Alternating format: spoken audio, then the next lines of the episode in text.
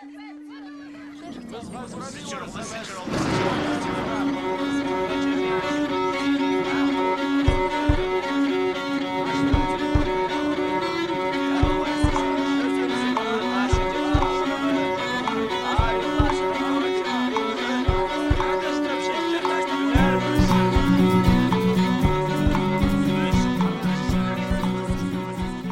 привет! С вами подкаст Шипля, меня зовут Гунев. Наш проект является любительским, мы не являемся историками, мы собираем информацию из разных источников и обсуждаем свои находки. Мы выступаем за плюрализм мнений, мы не устанавливаем истину в последней инстанции, никому ничего не доказываем и всегда открыты к диалогу.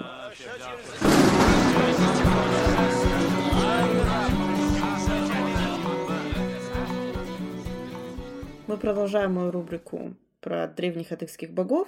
Как вы уже заметили, такой небольшой сезон, который у нас сейчас выходит, который потом был на перерыве, сейчас продолжается, посвящен вообще женщинам, роли женщины в адыгском обществе и тем более в адыгской мифологии и какие женские образы были среди адыгских божеств. В прошлый раз мы разговаривали про псыхогуаш и про псыгуаш. На этот раз мы перенесемся в другую, так сказать, сферу, да, влияния. Мы поговорим про Чъыг гуащ. В адыгской мифологии она занимает очень важное место. И дословно Чъыг гуащ переводится как чыг — дерево, гуащ — хозяйка. Этот образ символизирует мудрость и играет роль адыгского мирового дерева. В нартском эпосе она встречается во время путешествия нартского кузнеца Тлепша на край земли. О Тлепше мы обязательно в будущем эпизоде поговорим. Согласно Шартанову, как и боги в греческой мифологии, богиня Чъыг гуащ и бог Тлепш обладают как сильными, так и слабыми человеческими чертами. Приведем отрывок из сказания о Чъыг гуащ, который, на наш взгляд, весьма подробно представляет эту богиню. После того, как Тлепш в стране нартов перековал все железо, сделал всем нартам мечи, серпы, лемеха, он стал скучать от безделия и обратился к Сатане с просьбой посоветовать ему, что делать. Сатане посоветовал Тлепшу отправиться в далекий путь, чтобы установить конец земли. Он послушался Сатане и, сделав себе железные чувяки, железный шлем и железный посох, отправился в путь. После долгих скитаний Тлепш пришел к морю. Он сколотил плот из гигантских бревен и переплыл море. Он увидел на берегу игравших девушек, самых красивых из тех, кто имеет тонкие брови. Тлепш сразу влюбился в них и задумал поймать одну из них. Хватал, но поймать не смог никого. Настолько они были увертливы и скользкие. Погнался Тлепш за ними, не догнал. Тогда он взмолился. «Именем Тха прошу, скажите мне, кто вы? За свой век я не встречал подобных вам, и все, кого я встречал, никогда в моей просьбе не отказывали». «Мэтхаухуды, богиня Чъыг гуащ», — ответили девушки. «Если станешь гостем нашей богини, она уважит твою просьбу». «Ведите меня к ней», — сказал Тлепш и отправился вслед за тхухудами. Дошли огромного дерева. Дерево не дерево, человек не человек. Не узнаешь, что это такое. Корнями вглубь земли уходит, верхом как тучи до поднебесья достает, руки человечьи и лицо, краше всех самых красивых, из золота и серебра сделано. Чъыг гуащ обрадовалась Тлепшу и пригласила его к себе, накормила, уложила спать. В полночь Тлепш проснулся и пристал к богине, говоря: «Отдайся мне». «Как же так?» — не согласилась Чъыг гуащ. «Я богиня. Маленькие, то есть смертные люди, никогда до сих пор ко мне не прикасались». «Я отношусь к богам», — сказал Тлепш, и мужское женское дело совершил. Богине-то понравилось, и стала она умолять Тлепша, чтобы он остался у нее. «Нет, мне нельзя оставаться», — возразил Тлепш. «Я должен найти конец или предел земли и нартам поведать о виденном». «Не ошибайся, Тлепш, если тебе нужны знания, я дам. Мой корень уходит вглубь земли, и я знаю все, что находится под землей. Кости мои достигают небесной выси, и я знаю все, что находится на небе. Земля не имеет пределов, зря не ищи ее границ».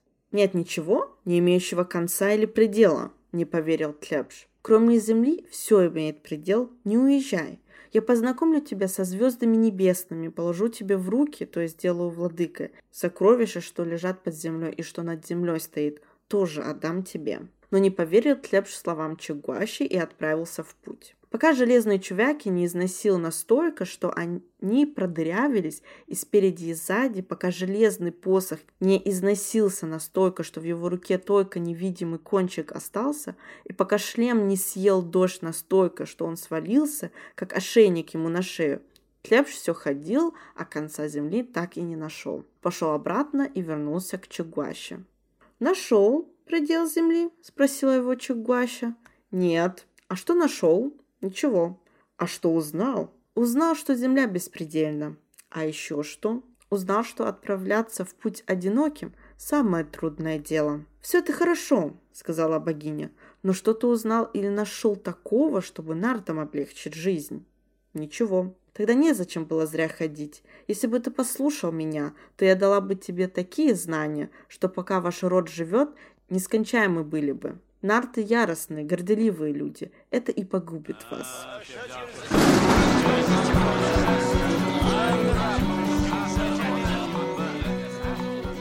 По верному замечанию Шартанова, божества и покровители растительного мира появились, надо полагать, раньше других мифологических персонажей, в частности, раньше так называемых производственных божеств вроде Тлепша. Поэтому самому покровителю кузницы, постоянному участнику сакральных соннопитий богов Упсетха, Тлепшу богиня дерева советует, как нужно жить ему и нартам, предупреждая, что нарты погибнут из-за своей непомерной гордости. Чъыг гуащ, тем не менее, заботится о нартах, поэтому отдает Тлепшу своего сына, родившегося от него, и говорит: «Для тех, кто останется в живых, я отдаю его вам. Я вложила в него все свои знания и способности. Когда он вырастет, поймете, каким он станет». Тлепш вернулся домой с сыном. Когда мальчик начал говорить, он сказал нартам: «Видите Млечный путь в небе?» «Видим».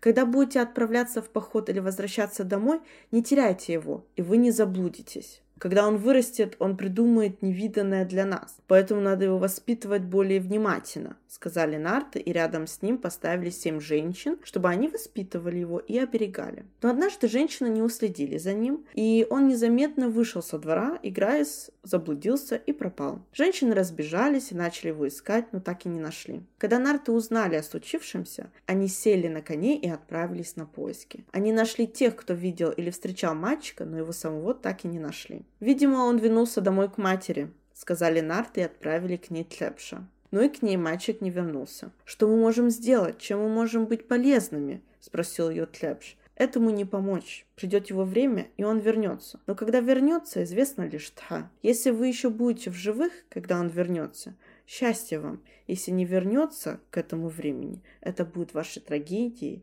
Погибнете без него». Тлепш с повисшей головой вернулся домой. Паранок считает, что Чъыг гуащ выполняет функции древа жизни в том смысле, что она явилась прародительницей культурного героя, солнцеподобного мальчика, которого родила от Тлепша и передала людям. Сын Чъыг гуащ призван был сыграть важную роль в жизни нартов. Сказитель говорит, что мальчик незаметно вышел со двора, играясь, заблудился и пропал. Однако сын Тлепша и Чъыг гуащ, наделенный всеми знаниями мира, не мог заблудиться и просто так выйти со двора. Его встречали нарты, видели, как он шел целенаправленно. В этом есть глубокий смысл. Он мог, как и отец, отправиться посмотреть мир, все познать от выси неба до основания нижнего мира. Его путешествие по миру, по меркам мироиздания, должно было длиться недолго, но по жизни на Земле даже долгожители нартов познавательный процесс предполагался долгим, и он не успел вернуться домой, пока нарты не покинули Нартие. Он обязательно вернется в Нартие. Сын Чъыг гуащ непременно вернется домой, на Кавказ, где жили нарты, и все знания мира будут снова у людей, и будут они жить долго, в радости и взаимопонимании. Вот квинтэссенция данного повествования. Нужно отметить, что хотя в адыгской мифологии Чъыг гуащ, Мезгуаш и Мезетхо являются покровителями деревьев лесов, в отличие от других, Чъыг гуащ олицетворяет собой не только дерево как составная часть леса, а намного большее сосредоточение знания ума. Можно предположить, что древние адыги имели допуск к всемирному знанию именно через Чъыг гуащ, и в этом феномен данного мифологического образа. Я очень сильно надеюсь, что когда-нибудь, спустя десятилетия, столетия, этот мальчик, сын Чъыг гуащ и Тлепша, вернется в Нартие, вернется на Кавказ и передаст нам все знания мира. Но, к сожалению, пока нарты горделивые, этого не случится. Но, как говорится, надежда умирает последней. Так что ждем возвращения. На этом все. Выпуск получился таким небольшим. Не забудьте подписаться на наши социальные сети. Всем пока-пока. Хярча.